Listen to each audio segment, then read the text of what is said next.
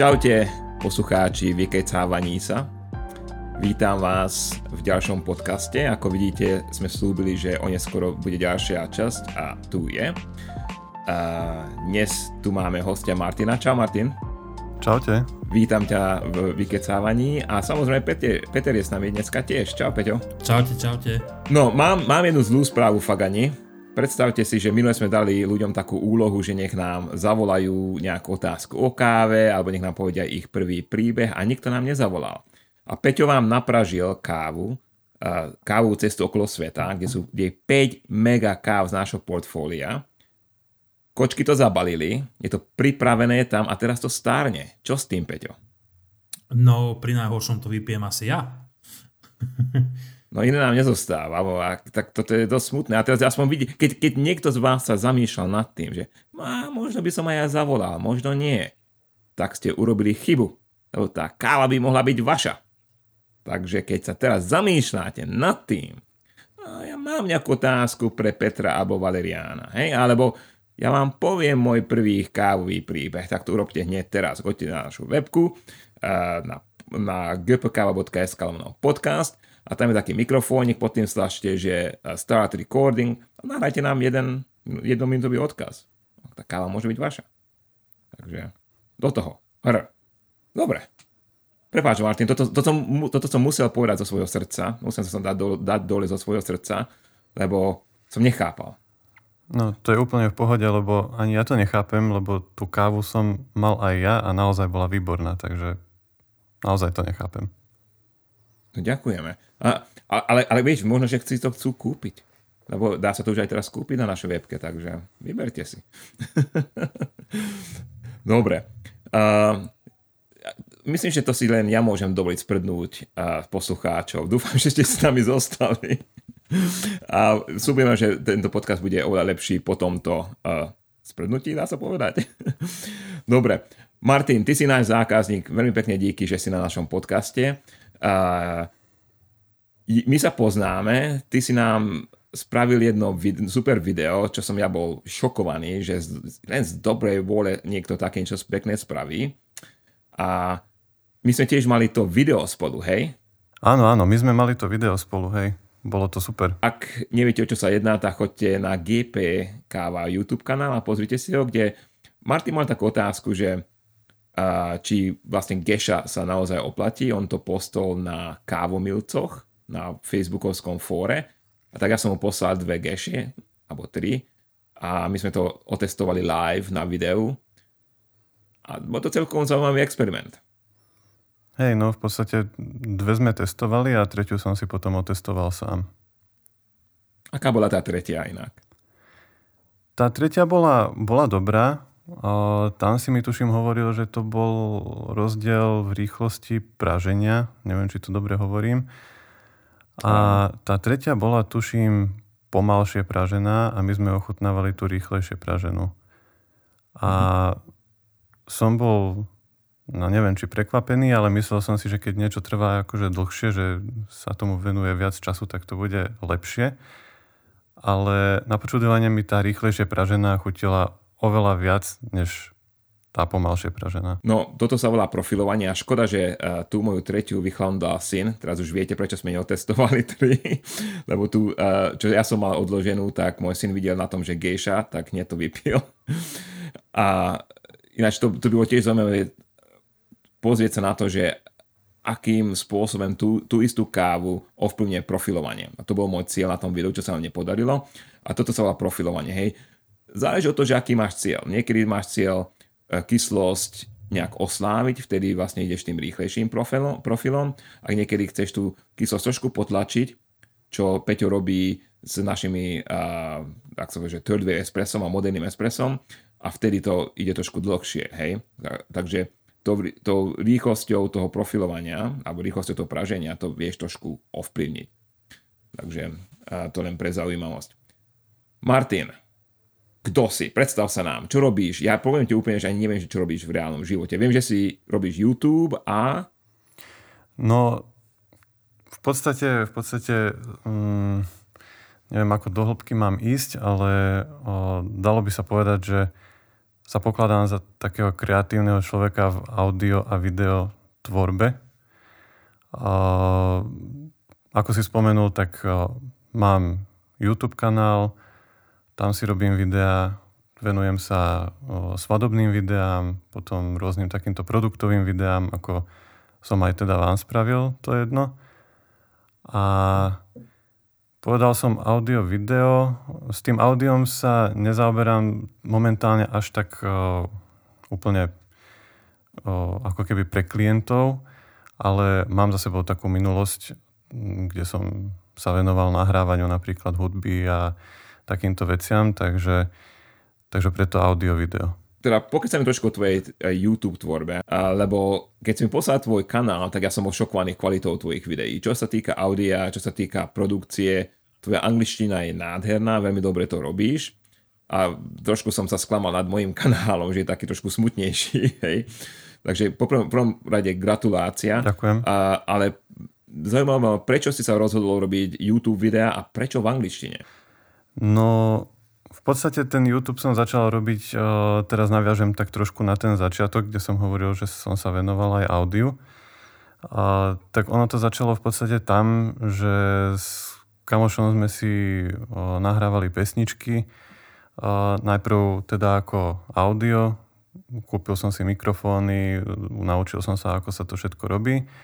A potom sme si povedali, že tu mu niečo chýba a rozmysleli sme si to a začali sme si robiť aj také, také krátke videjka, také krátke klipy vlastne k tým, k tým našim songom. Najprv to bolo, že cez, cez mobil, potom som si kúpil foťák a povedali sme si, že aký, aká platforma by bola asi taká najlepšia na to, aby sme dostali našu tvorbu k ľuďom. A povedali sme si teda, že to bude asi ten YouTube, lebo na tom YouTube sa dá dostať k tým ľuďom relatívne aj bez reklamy, relatívne bez niečoho takého, aby si človek musel platiť za to. A začali sme dávať tie videá na YouTube. No a potom, keď e, v podstate, ako to už býva, tak takéto projekty buď sa spomalia, alebo skončia. No a mne tá videotvorba zostala, Začal som sa venovať, eh, začal som sa venovať viacej aj svadbám, začal som rozmýšľať, ako si s tým, s tým videom viem aj niečo zarobiť. A keď som si už bol taký trošku ist, istejší v sebe, tak uh, som si povedal, že by bolo super si založiť aj vlastný YouTube kanál, kde by som mohol zdieľať tieto uh, moje skúsenosti alebo, alebo nejaké, nejaké veci, ktoré som sa naučil. No a tak som, si, tak som si založil YouTube a prečo po anglicky? Tak uh, hlavne kvôli tomu, že jednak som mal napozeraných nejakých youtuberov, od ktorých som ja čerpal inšpiráciu a vedomosti, lebo nevychodil som filmovú školu. A poďalšie som si v podstate povedal, že mm, po anglicky hovorí väčšina sveta, takže môžu mať tie videá trošku väčší dosah, ako keby som ich hovoril po slovensky, čo by malo len taký tunajší lokálny dosah.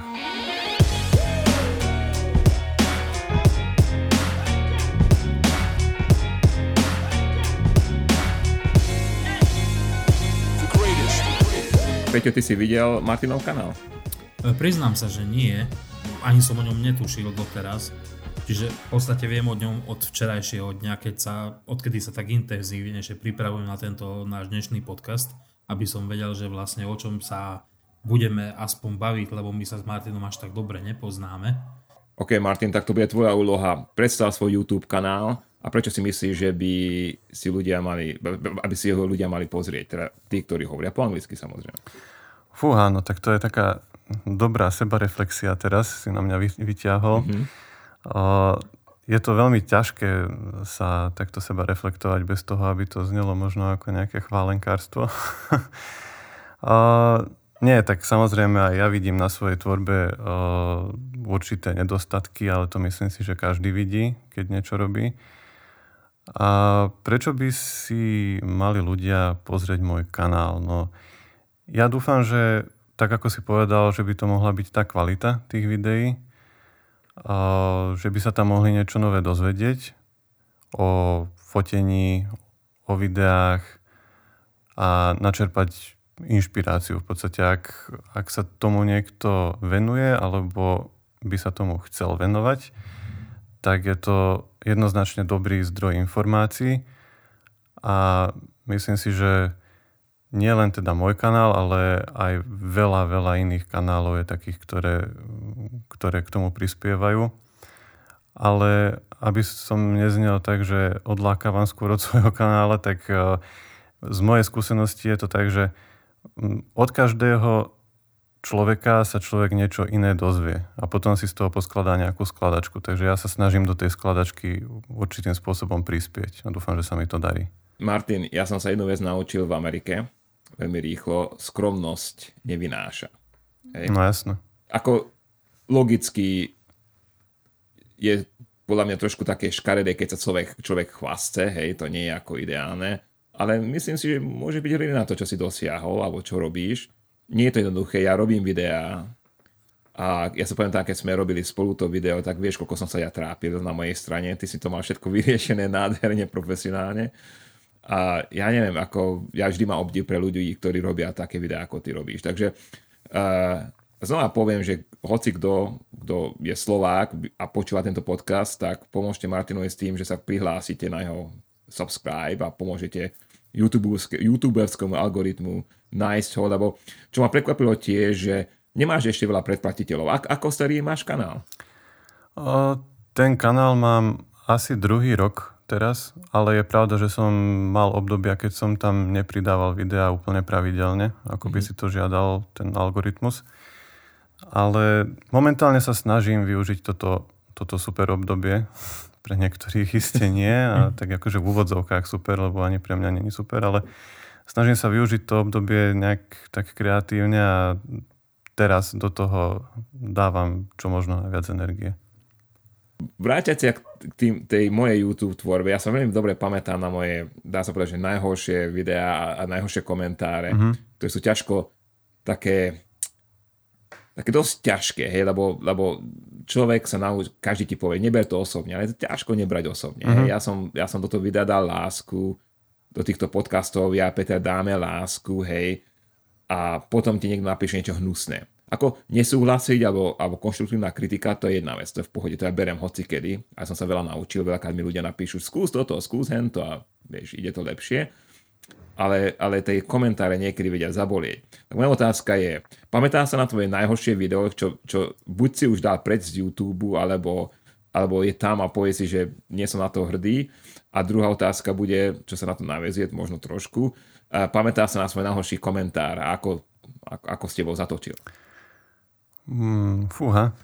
No, tak uh, najhoršie video je viac menej vždy to, ktoré postnem, ale keď sa, keď sa na to pozriem, tak uh, z, väčšej, z väčšej perspektívy, tak paradoxne to najhoršie video, ktoré uh, si myslím, že tam mám, je to, ktorému sa najviac darí. A to video má doteraz nejakých 37 tisíc prehliadnutí. Je to recenzia na o, jeden objektív, respektíve porovnávam tam dva objektívy. A úplne s ním nie som spokojný, čo sa týka kvality, ako som to mal, ako som to mal nasvetlené, zariadené a tak ďalej a tak ďalej. Ale nechal som si ho tam, aj keď som videl, že zo začiatku, keď ešte nešlo, som si povedal, že prečo nie, však učím sa.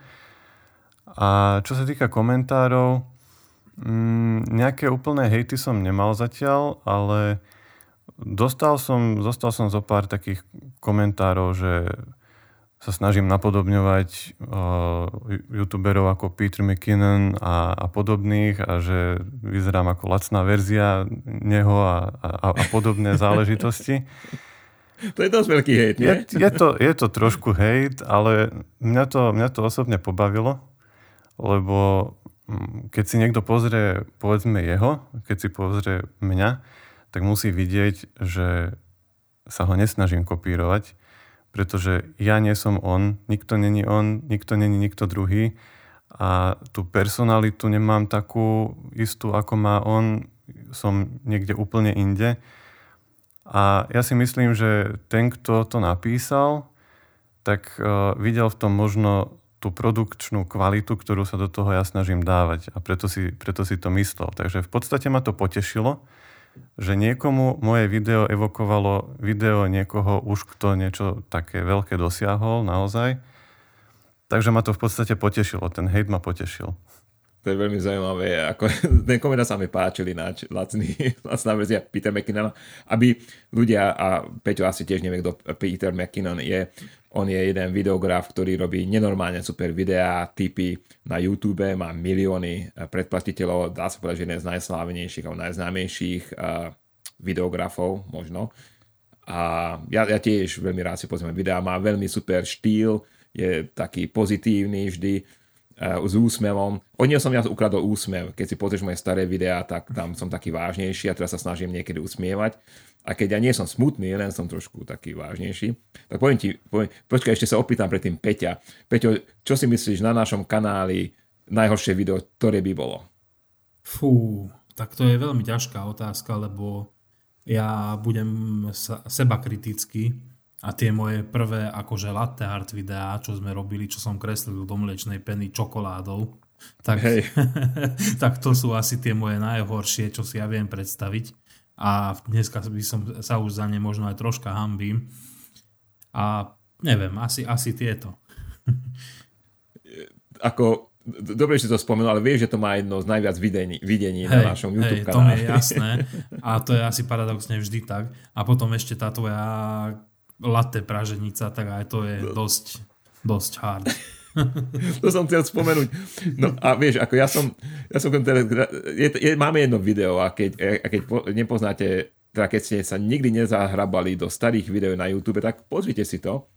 A je, myslím, že jedno z prvých, neviem, možno tretie alebo štvrté video, čo som niekedy postol, to som ešte v Chotíne na Slovensku točil a s takou ručnou kamerou, čo ešte bola na kazetu, digitálna, ale na kazetu a ja som si povedal, že vyskúšam urobiť video. Ako prečo nie? Hej, vyskúšam urobiť jedno video. A niekto mi povedal, že dá sa robiť praženica cez, uh, cez mlieč, keď robíš mliečnú penu cez tú trisku, hej, uh-huh. tak ja som mal ako gadžu stroj a tak som to spravil. A môj, moju tvár ani nevidíš, vidíš môj bachor, hej, vtedy som ešte mal uh, takmer 150 kg, teda o 50 kg viac.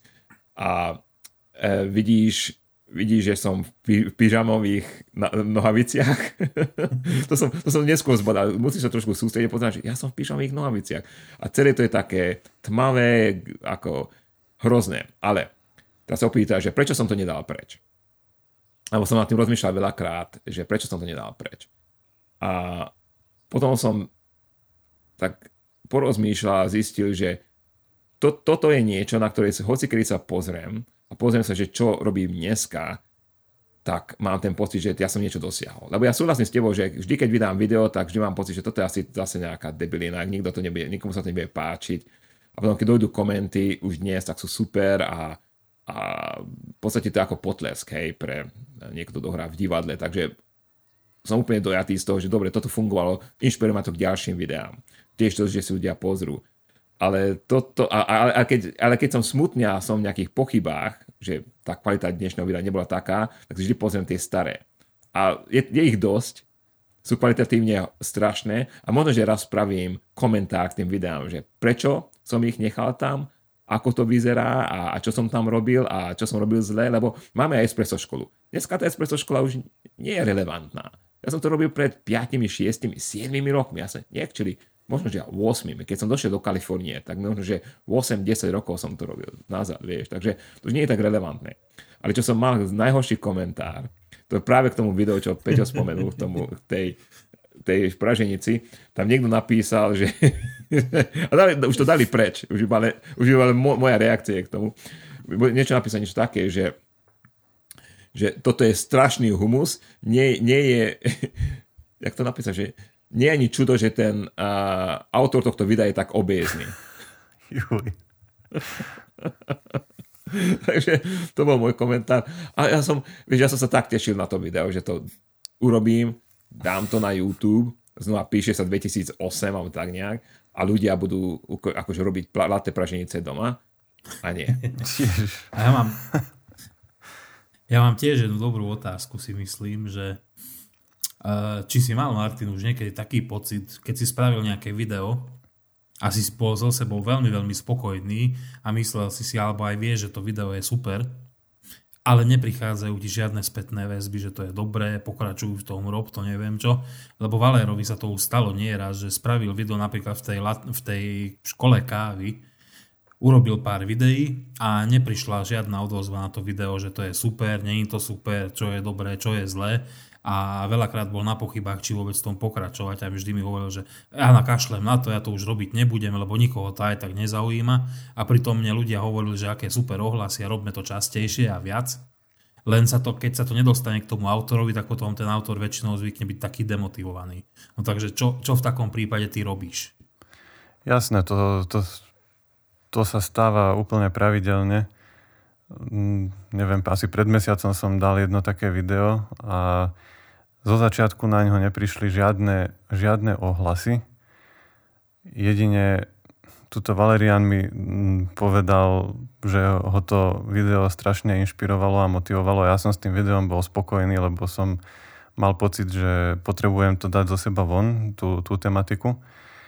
A tak som to spravil, dal som naozaj do toho všetko, makal som na tom niekoľko dní kým som si spísal scenár, všetky zábery dodatočné a ja neviem čo, aby to dávalo hlavu petu.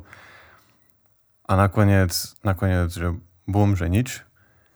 Tak eh, hej, príde taký pocit, že, že na čo sa vôbec človek snaží, že investuje do toho, ja neviem, 3-4 dní v podstate plnej ako keby pracovnej o, eh, smeny, keď sa to rozdelí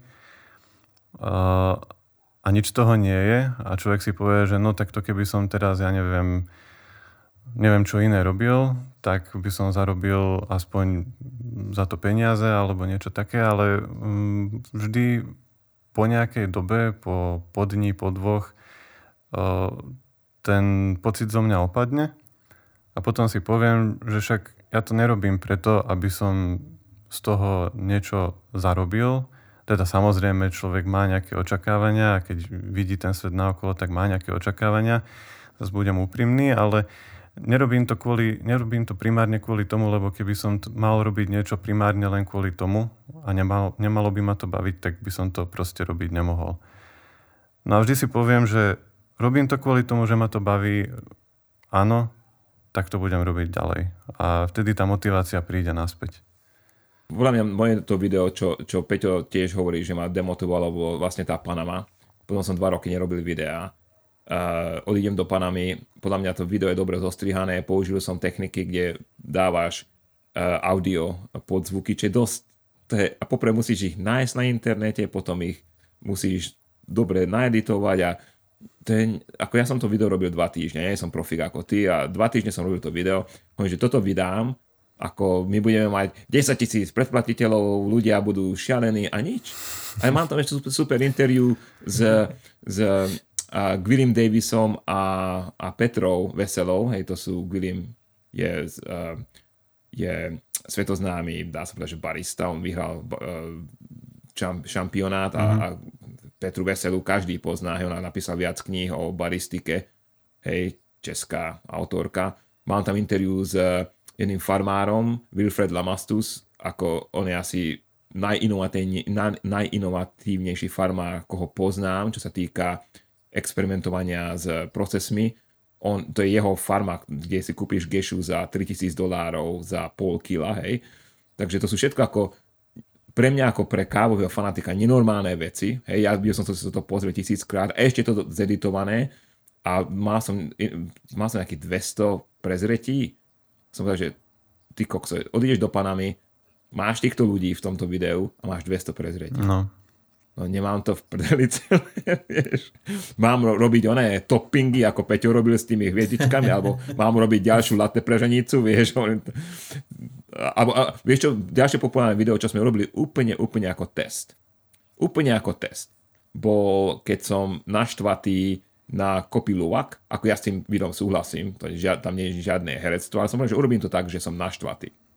Ty kokso, nenormálne veľa prezretí, vieš. Keď nadávam vo videu, tak nenormálne veľa prezretí. A aby ľudia vedeli, to nie je môj štýl, ja nezvyknem uh, nadávať takým spôsobom. Takže... To video bolo ináč úplne super. A nielen kvôli, nielen kvôli tomu, že by som No proste to, tú energiu to malo, takú, akú to malo mať, ale bolo super aj kvôli načasovaniu, lebo ja keď som na ňo prišiel, tak uh, som sa dostal práve pár dní predtým k tomu, že niekto prišiel uh, domov zo zahraničia a ponúkol mi takúto cibetkovú kávu, že ako úplne super extra niečo mega cool a že ty keď si kávičkár, tak poď to ochutnať. A pár dní na to som narazil na toto tvoje video, tak som myslel, že padnem pod stôl. ako zábavné, ako, to, to je tá vec, že akým spôsobom ty povieš, hej, môžem povedať, že ja nesúhlasím s Tibetkou kávo, bla bla bla, alebo robím z toho show a to show vyšlo vtedy. Takže to som mal vtedy takú náladu. To je, ja nie som herec, uh, nemám to v génoch, síce možno, že mám, ja neviem, lebo môj bratranec je herec, Viktor Horian, on hraje profesionálne veci. Uh-huh ale neviem, no, takže... Dobre, uh, spomínala si ľudí, ktorí ťa inšpirovali na YouTube, alebo keď máš aj iné typy na, pre YouTuberov, pri ktorých relaxuješ, tak spomene zo pár. A ja, a ja mám zo pár, ty máš zo pár. Peťo, ty máš nejakých YouTuberov? Vieš čo, ani nie moc, lebo snažím sa čo najmenej sedieť pred počítačom alebo čo najmenej čumieť do mobilu, takže veľmi to mm-hmm. nesledujem a skôr sa snažím venovať iným veciam, ako je ako je káva napríklad. Takže tých youtuberov až tak veľmi nemám naštudovaných. Ale odteraz už budem mať jedného, dvoch, na ktorých sa budem viac zameriavať. Paráda. Čiže to bude Martin napríklad. A bude to ten, ktorého ste spomínali, ale meno ma už nenapadne. Takže si to budem musieť vypočiť. P- Peter McKinnon. OK, tak si to idem napísať rovno. Možno to aj počujete, ak tu ťukám. Ale... Vieš čo, Peťo, nemusíš, lebo my to dáme do poznámok. No, super. No, takže Martin, povedz tvojich. No, ja si myslím, že človek, keď si klikne na tohto Petra, tak uh, automaticky sa dostane aj minimálne k piatim ďalším.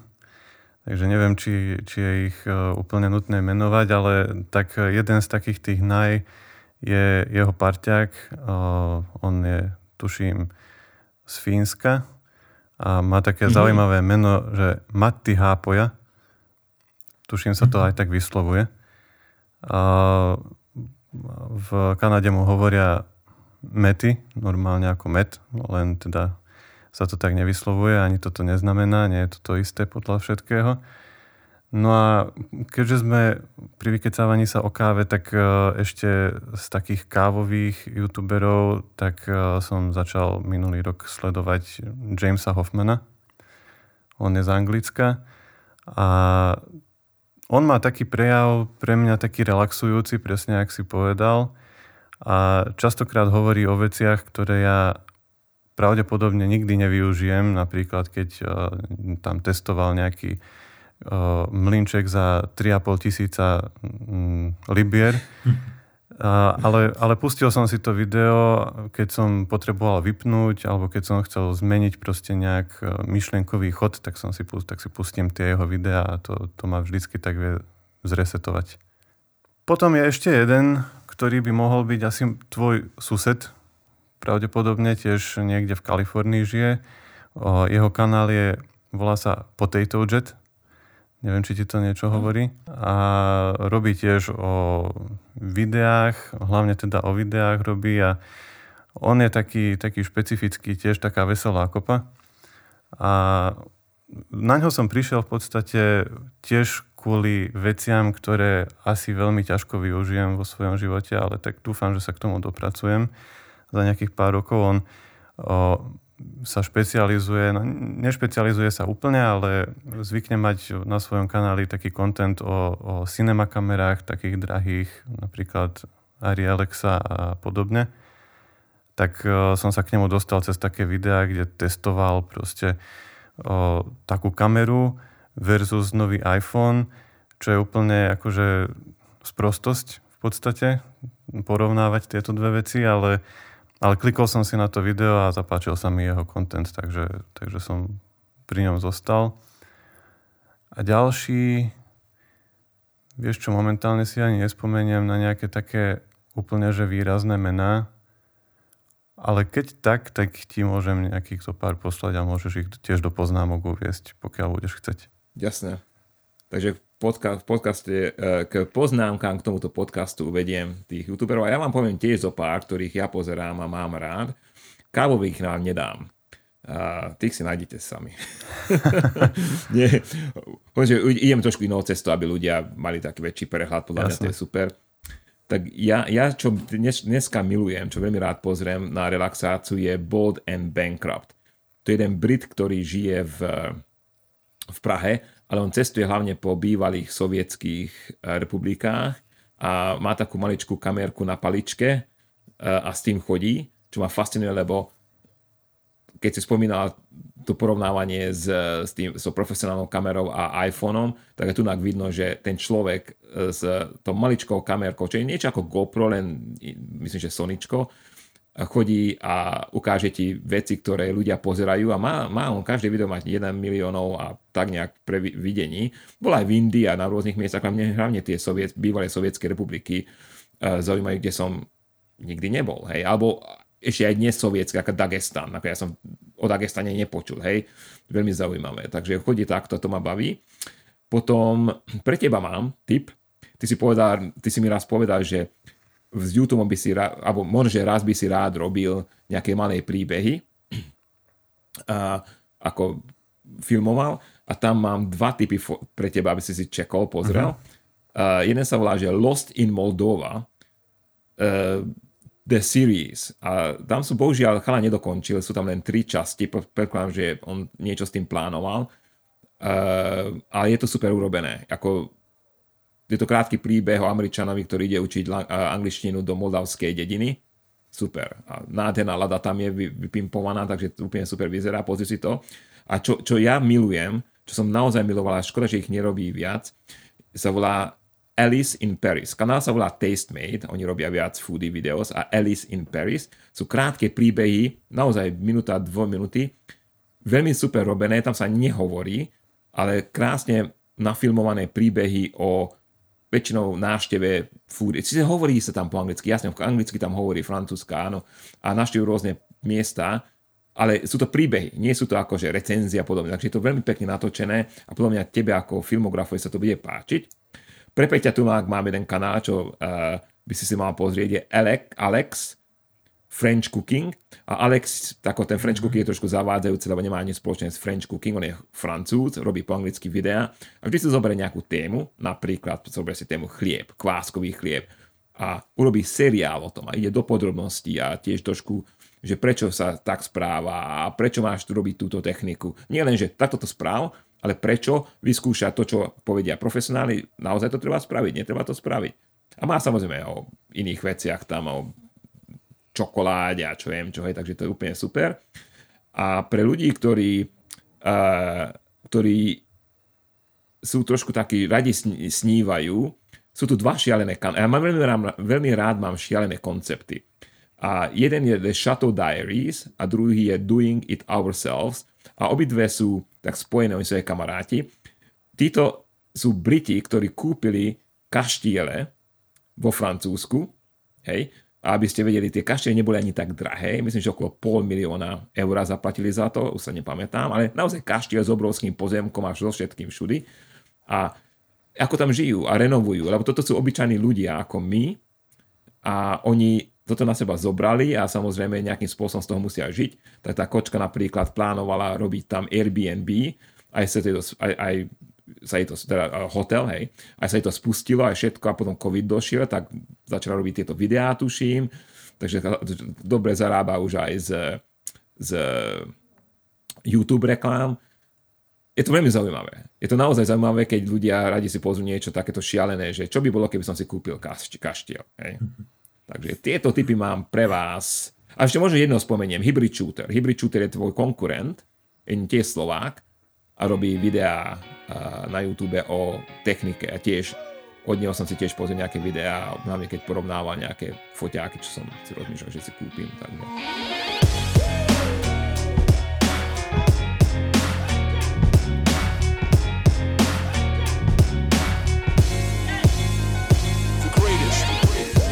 Dobre, doteraz sme kecali hlavne o videách a o YouTube, ale ja ťa hlavne poznám ako, ako fotografa, alebo aspoň doteraz som si myslel tak, že, že ty si hlavne fotograf.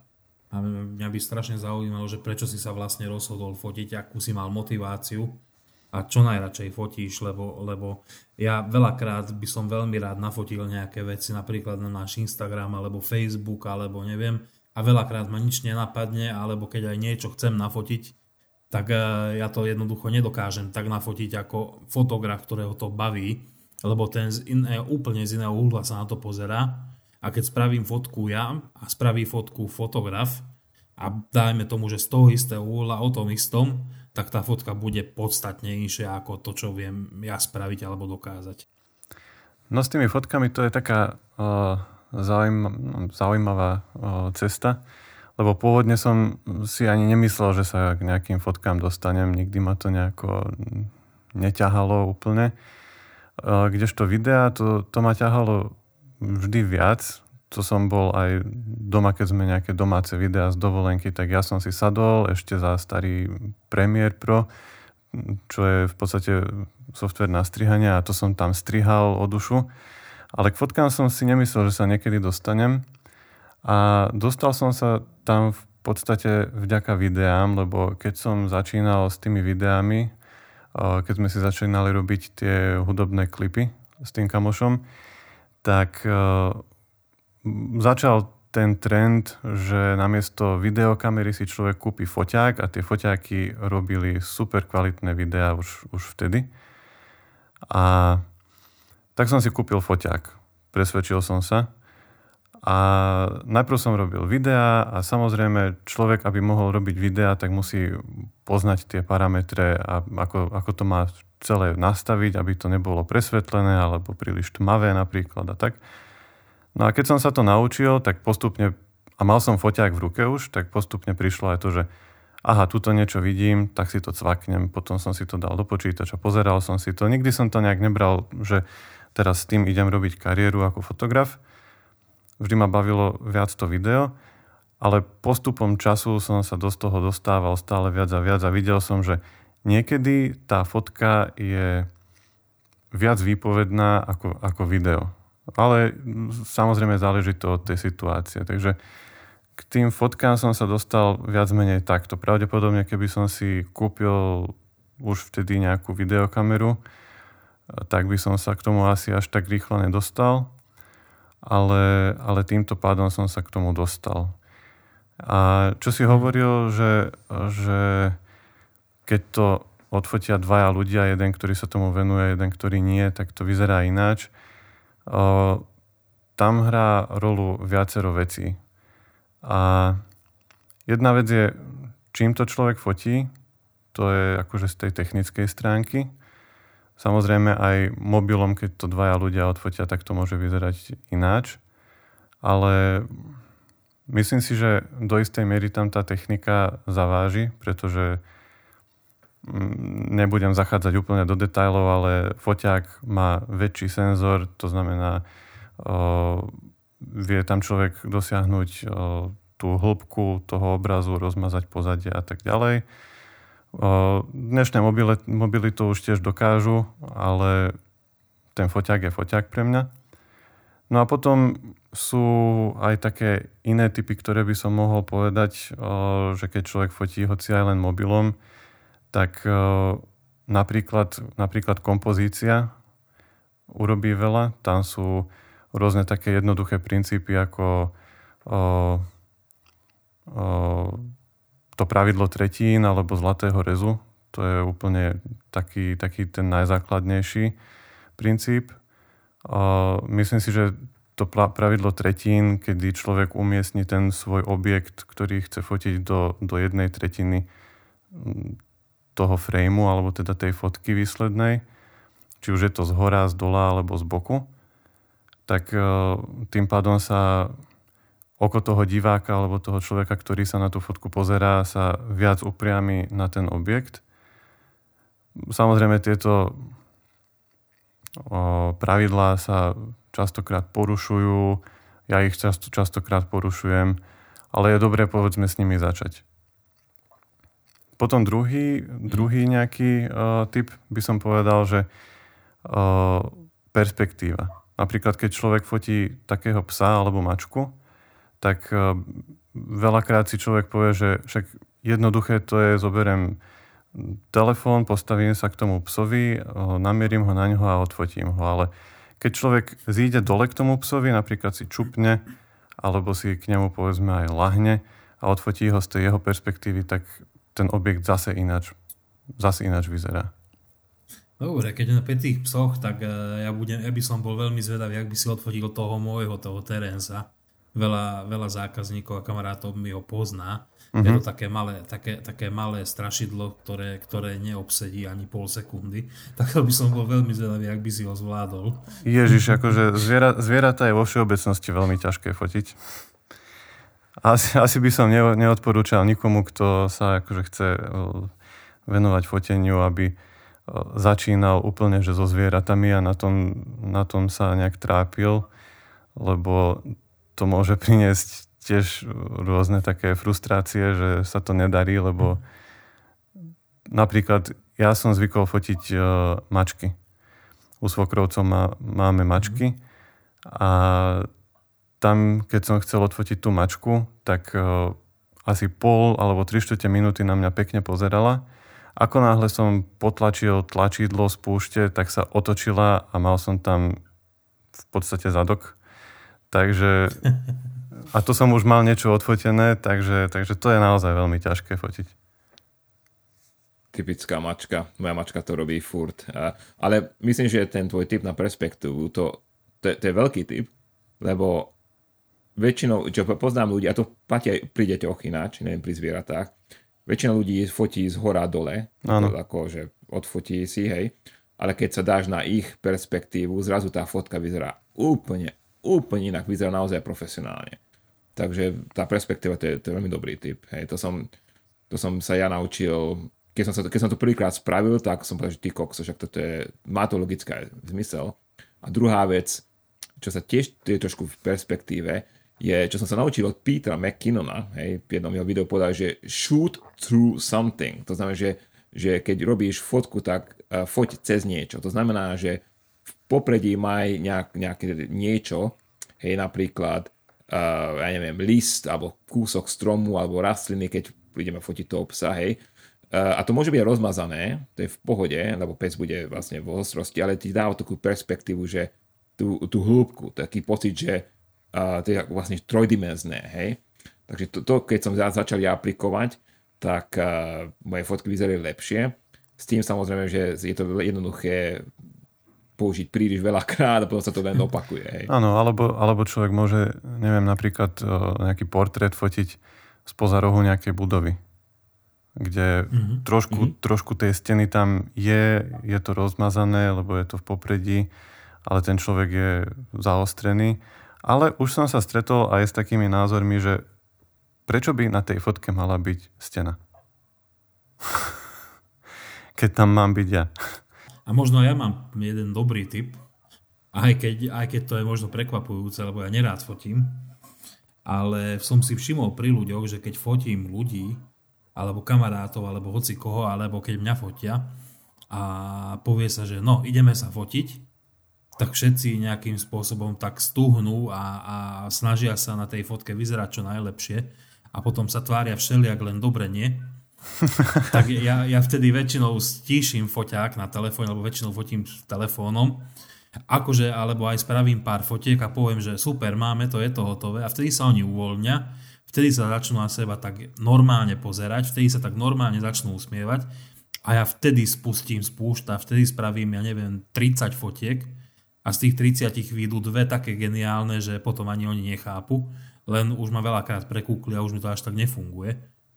Čo na toto hovoríš? No jasné, to je, akože tréma je úplne, úplne najväčší zabijak, čo sa týka fotení u ľudí.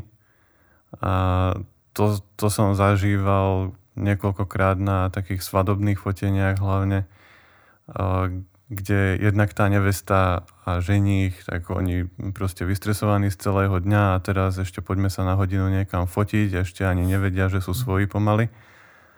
A úplne sú stuhnutí, ako si povedal a tam je to proste potom o tej, viac o tej psychológii, než o tom fotení, lebo namieríš foťák, už vieš, ako ho namieriť, cvakneš to, je to dobré, len teraz dosiahnuť to, aby sa, aby sa tí ľudia uvoľnili a tvárili sa tak, aby boli s tým potom oni spokojní.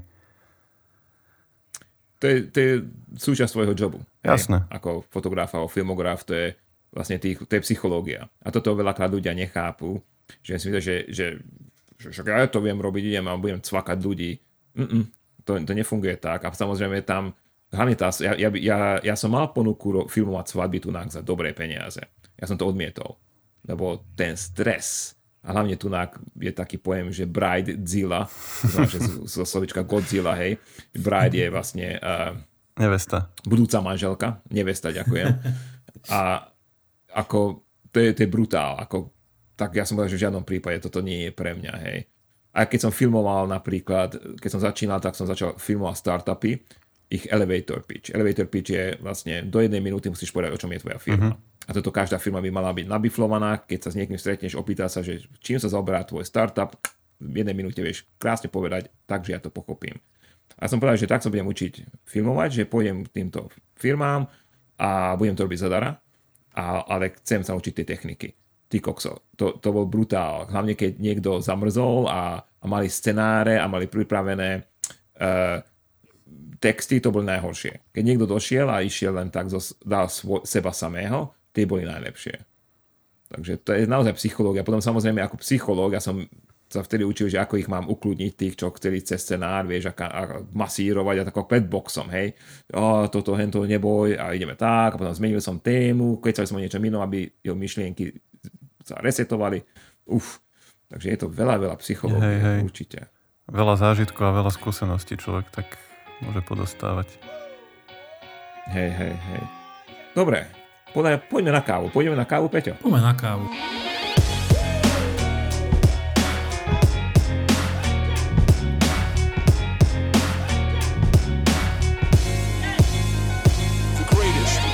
Ako sa začala tá tvoja kávová cesta a čo sa ti páči na výberovej káve hlavne?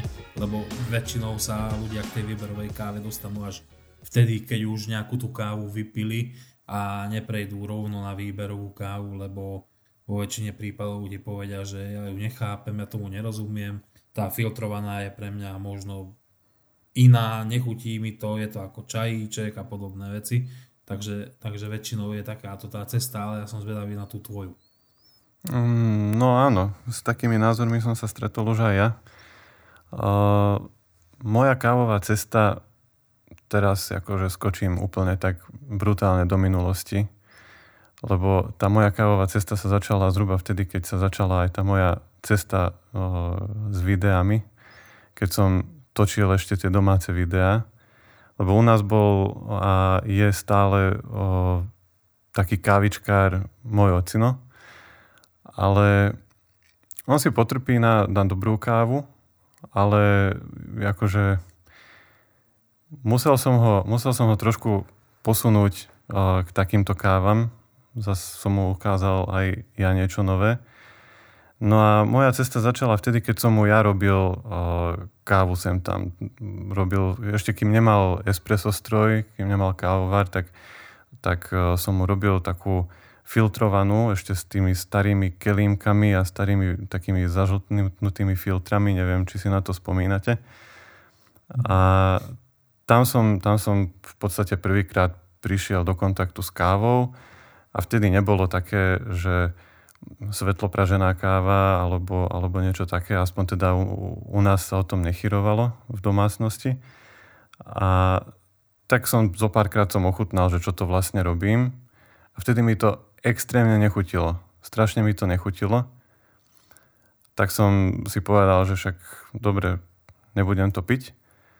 A za niekoľko rokov som sa dostal k tomu, že som si sem tam v nejakej kaviarni dal nejaké preso alebo kapučíno, tak s tým kapučínom to začalo tak akože lepšie, tak sa začal zlepšovať ten vzťah, lebo to bolo také jemnejšie, bolo to pekné, všetké tie obrazce, tak tam som to začal tak objavovať. No a potom vlastne ten YouTube ma priviedol k tomu, že existujú aj nejaké alternatívne metódy prípravy tej kávy.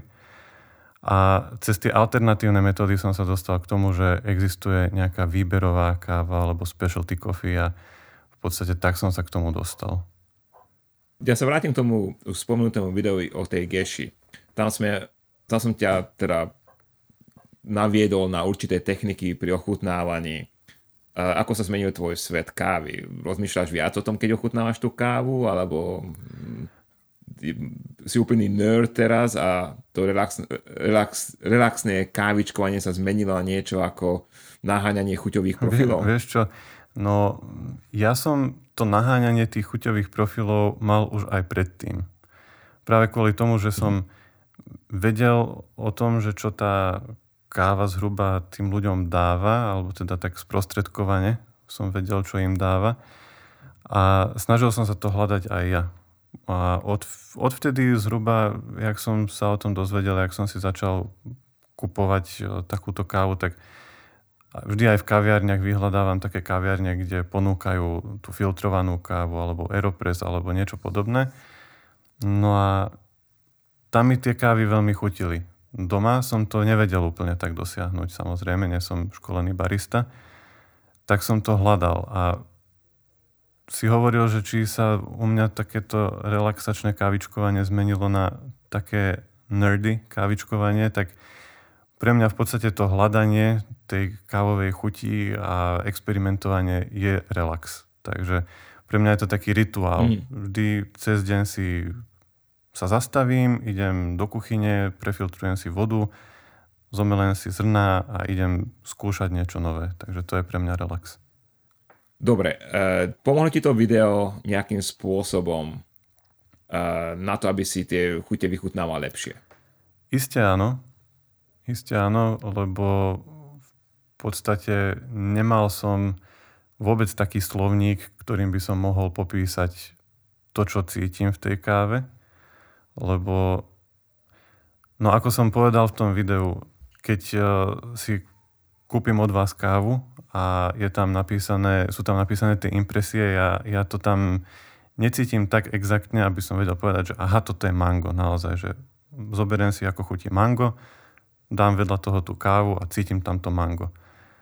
A to video mi pomohlo možno trošku rozšíriť si taký ten slovník, že keď teraz ochutnám tú kávu, tak aha, chápem, že je tam nejaká acidita, chápem, že tam je nejaká dochuť, chápem, že tam je možno nejaké telo, a viem, viem si to analyzovať lepšie proste. Hovoril si, že vlastne je to pre teba taký relax, keď si tú kávu pripravuješ, tak ako si ju najradšej pripravuješ? Čo je tvoja taká najobľúbenejšia príprava? U mňa sú tie prípravy také sezónne. Mm, so, povedal by som to takto, že nemám doma espresso kávovar, takže všetko to ide len na alternatívne metódy. To znamená, to znamená, že, to znamená, že filtre, z tých filtrov mám Chemex a Hario teraz po novom a potom mám French Press a Aeropress. Takže ono je to vždycky tak, že keď mám nejakú novú tú metódu, tak už žmýcham, žmýcham, žmýcham a potom sa postupne začínam vrácať aj k tým ďalším, začínam to porovnávať, keď už chápem tú metódu, ktorú mám novú, tak začínam to porovnávať s tými ďalšími ako jedna káva chutí s tým, s tým, s tým alebo s tým. A to je potom tiež taká, taká zaujímavá cesta. No to je to úplne super, lebo aj ja to tak presne takto robím, alebo aspoň podobne, že tie metódy striedam a, a keď mám aj jednu kávu, že ju dlhšie pijem, lebo mi chutí, tak sa ju snažím prestriedať napríklad cez Aeropress, cez Chemex, cez V60. Vždy záleží asi od toho aj u mňa, že akú mám náladu, lebo každá tá príprava vie dať niečo iné tej káve a to je na tomto pekné, takže si ma potešil. Paráda. Pred podcastom sme ti poslali tú kávu cestu okolo sveta, ktorú sa zdá, že naši poslucháči nechcú vyhrať. Ale mali by chcieť. Toto je silný push, pretože poďte, volajte. Uh, ty si ochutnal, bol, bol tam 5 káv pripravených na, teda pražených na filter, opravma Peťo, ak sa mýlim. A teda aký si mal z nich dojem? Videl si v nich ten rozdiel a to video, čo sme spolu robili, pomohlo ti nejak ako analyzovať tieto kávy lepšie a ak áno, tak mi povedz aj tip, že čo z toho videa ti naozaj pomohlo v tom, aby si tieto kávy nejak lepšie zanalizoval? Čo si o tých kávach myslíš samozrejme? No napríklad jeden taký ten typ, ktorý som síce podvedome asi robil, ale vedome, vedome som to začal robiť až od toho videa. Bolo to, že po prehltnutí kávy, toho dúšku, treba vyfúknuť nosom. A vtedy tam naozaj je vidieť uh, aj tie iné chute, než keď to človek len dá do úst eh, tú kávu a prehltne ju. A to je asi taký ten hlavný typ. A samozrejme, tak ten rozdiel som tam cítil v tých kávach. Uh, dve sa mi tak podobali celkom na seba. Uh, to bola Kolumbia a Honduras. Tie boli trošku podobné, samozrejme bol tam cítiť rozdiel a čím viac tá káva chladla, tak tým ten rozdiel bol výraznejší. Ale ostatné boli úplne, úplne výrazné, teda aspoň pre mňa. Ako teda, teda rozdiel medzi nimi bol úplne výrazný. Toto by som veľmi rád raz urobil na videu. Ja to volám, že Valerianová yoga. Myslím, že jedno video aj o tom mám, aj tak veľmi z rýchlosti. Že ako sa dýchá pri ochutnávaní. To ti pomôže vo víne, v syre, hoci čo keď budeš chutnávať, ti pomôže veľa. Lebo uh, my vnímame tie arómy dvojmo. Jedno je ortonázálne, keď si povoniaš ten nápoj, alebo tú kávu a druhú retronázálne, a to je vlastne cez ten hrtan, mm-hmm. keď prehltneš. A samozrejme, keď ty urobíš aj to dýchanie, to predýchanie, tak viac tej arómy do, te, do toho nosa dostaneš cez, cez tvoj hltan väčšinou my len zhltneme a tam trošku sa dostane samozrejme, lebo ty musíš analyzovať ako človek, ako, ako e, tvor, musíš analyzovať tú chuť, že či to vyhovuje alebo nie, lebo tieto veci vznikli e, evolučne, hej, my musíme vedieť, či to volá čo, čo zjeme, nám pomôže alebo nie, hej, to je, to je fascinujúce. A často to voláme chuťou. A Slovenčine, ja nie som so Slovenčinou najlepší kamarát, ale podľa mňa chuť je viac orientovaná na tie základné chute, hej, čo vnímaš na jazyku a aroma je vlastne, čo vnímáš potom v nose. A toto možno, že mi niekto z poslucháčov vie pomôcť, že ako by sme nazvali tú ortonázálnu arómu, hej, čo ti ide z hrtanu. Lebo to nie je chuť. To, lebo základné chute sú samozrejme sladká, slaná, horká, kyslá a umami. Ja samozrejme ešte som, zabrdám do ľudí, lebo poviem, že určite mentol je základná chuť, lebo keď si zapcháš nos, teda základné chute vnímáš na jazyku. To znamená, že keď si zapcháš nos, tak ich budeš vnímať na jazyku, takže mentol je jedna z nich. Druhá e, základná chuť je podľa mňa určite štiplavosť, hej, to znamená niečo, čo je štiplavé. A ešte možno tretia, keď, má, keď si dáš do úst uh, krv, alebo keď ti krváca nos, tak tiež cítiš takú metalickú chuť na jazyku. Hej, takže poviem, ešte, ešte minimálne tri máme ďalšie základné chute, ale to, to už teraz ja idem do šialenstva. Ja som veľmi rád o tom tu urobili videa, ale že neviem, koľko ľudí by si toto pozrelo, vieš. Lebo toto je veľmi ako technicky, ale super, super zaujímavé pre mňa. Že môžeš to ešte poňať tak, že si to kúkne ten, kto si to bude chcieť kúknuť. A ako sme predtým hovorili, dávať 3-4 ako dní do videa a potom Jasne. sa ho rozprávam sám so sebou, je tiež trošku také. Dobre, Martina, čo ťa ešte, čo ťa najviac oslovilo na tej kávovej ceste? Ktorá káva ti najviac sadla, alebo, alebo ktorá v tebe zanechala také tie naj, najintenzívnejšie dojmy? Môžu to byť aj zlé, samozrejme, nie len dobré, lebo, lebo vždy to môže byť aj záporné, aj kladné, takže ktorá káva ťa najviac oslovila? By som to skôr takto formuloval. Úplne najviac ma oslovil El Salvador. To úplne prvej ochutnávky bola tá káva, ktorá mi tak najviac vystrelila. Potom to bola Čína. A úplne tieto dve kávy nie sú, aspoň teda pre mňa nie sú rovnaké. Každá mi dáva niečo, niečo iné. A povedal by som to tak, že, že ten El Salvador by som si dal povedzme niekedy ráno, keď sa chcem naštartovať, lebo to je taká, z toho som mal takú fresh chuť, takú, takú ovocnú, možno, možno kvetovú, alebo ako by som to nazval. Je, bola taká jemne kyslá, ale tak príjemne. A potom tá Čína, tu by som si dal možno niekedy tak po obede, ak by som pil kávu po obede, lebo tá bola taká, taká jemná, nebola ani horká, ani moc kyslá a taká skôr mi prišla taká ukludňujúca. Takže... Ty si na videu, čo som vystrihol, si nazval vegetálnou, že trošku také, také áno, zelenú, áno. zelenú chuť v tom cítiš. Ja som, ja som to prirovnali k paprike áno. zelenej.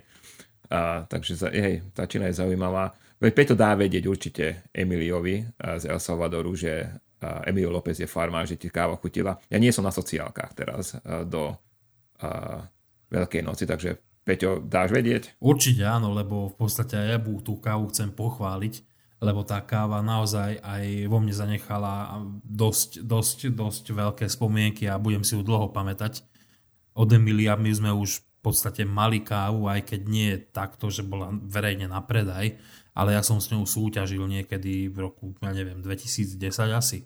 A teraz, keď som mal možnosť zase ochutnať ako vzorku, tak eh, strašne, strašne sa mi páčila tá exotická chuť v tej káve Mňa, mňa, mňa tá káva, mne v tej káve strašne vyniká ako keby ananás, možno mango alebo papája, ale hlavne ten ananás.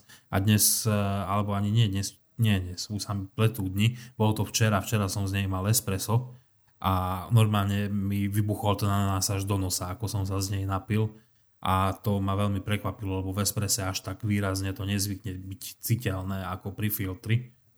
Takže super výber a tá Čína zase tiež Eh, je taká, taká naozaj taká ukludňujúca a jemná, čo, som ani, čo by som ani nebol povedal, že v Číne pestujú arabiku a pestujú. A pestujú dokonca v jednej veľmi známej tej čajovej oblasti Yunnan, takže, takže pre mňa veľké prekvapenie aj tá káva a klobúk dolu pred nimi, že dokážu aj takúto arabiku vypestovať. Hej, mnoho ľudí povedal na tú Čínu, že im veľmi chutí. Pre mňa je taká uh, káva, na ktorou nechcem veľa rozmýšľať, napriek tomu má, ako mňa pripomína puer čaj. Mm-hmm. A trošku taký fermentovaný čaj, čo je veľmi zaujímavé, lebo vlastne tá, ten región Čín tam aj pestujú puer, hej. Uh, aj robia, teda robia, pestujú čaj a robia z neho puer, no, to je vlastne fermentovaná, a pre, fermentované listy. Um, je super, ako Čína bude vo všetkom dobrá. Oni, oni majú prachy, oni si povedia, že chceme pestovať kávu alebo vinič, doniesol si najlepších profíkov a ideme na to, hej. Takže to je, to je iný prístup ako v Etiópii, kde vlastne tú kávu robia na kolene a nemajú tie isté financie. Takže Číny sa trošku bojím v budúcnosti. Majú obrovské teritorium, hlavne vo víne sa trošku bojím, lebo majú obrovské teritorium a tam si môžu povedať, že budeme pestovať tu, tam, hej, dojdu najvyšší profíci a povedia nám, že ako to máme robiť a to urobíme. Dobre, Martin, myslím, že my sme ťa trápili tu na dosť dlho, s otázkami, tak je len fér, že teraz ty sa nás môžeš niečo opýtať. Máš pre nás nejakú otázku?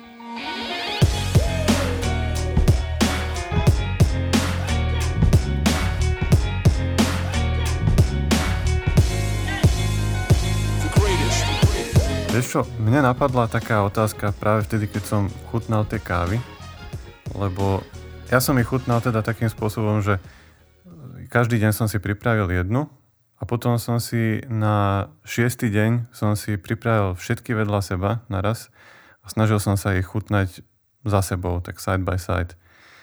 A mm. snažil som sa tam vidieť naozaj tie rozdiely, aké, aké vidím. A chcel som sa opýtať, akým spôsobom sa pri takomto ochutnávaní neutralizuje chuť v ústach pri tej, pre, tej predošlej kávy, pretože keď som si dal vodu, tak som mal po tej káve strašne sladkú chuť, vlastne keď som si tam dal obyčajnú vodu. Super. Peťo, ty si mal jednu techniku?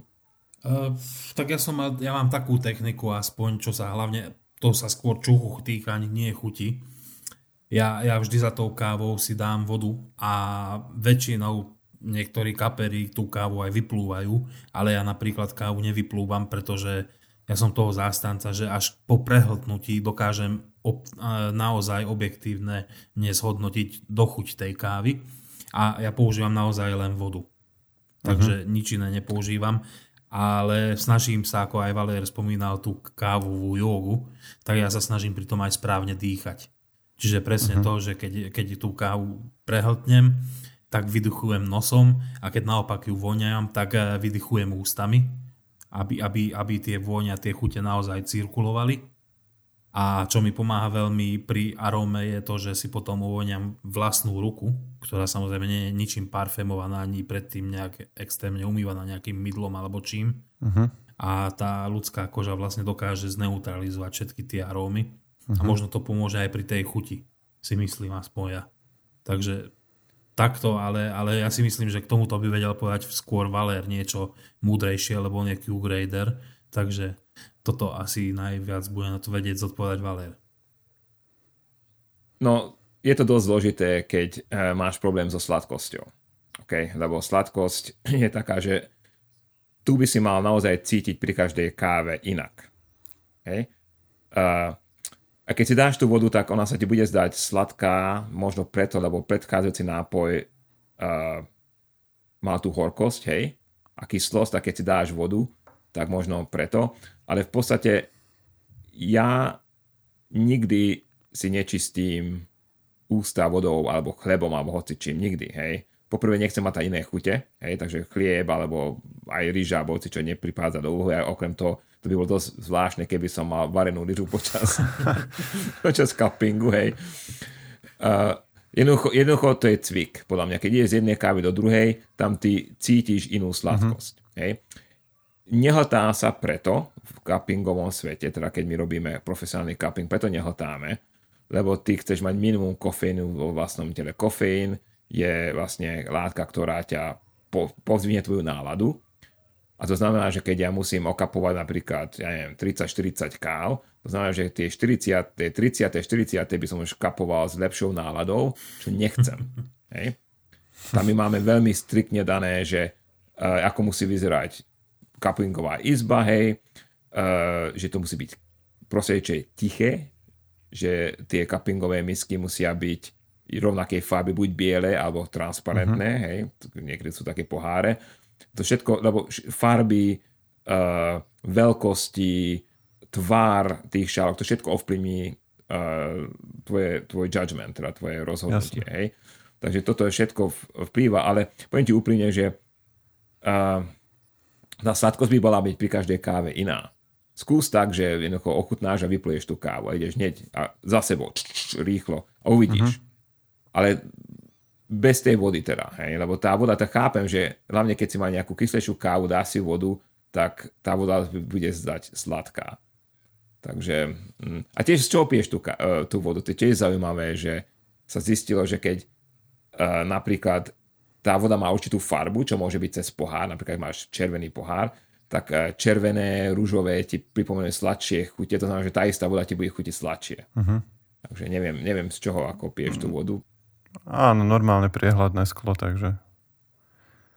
Hej. Ináč robili sme ešte k týmto chutiam, sme robili jeden super experiment.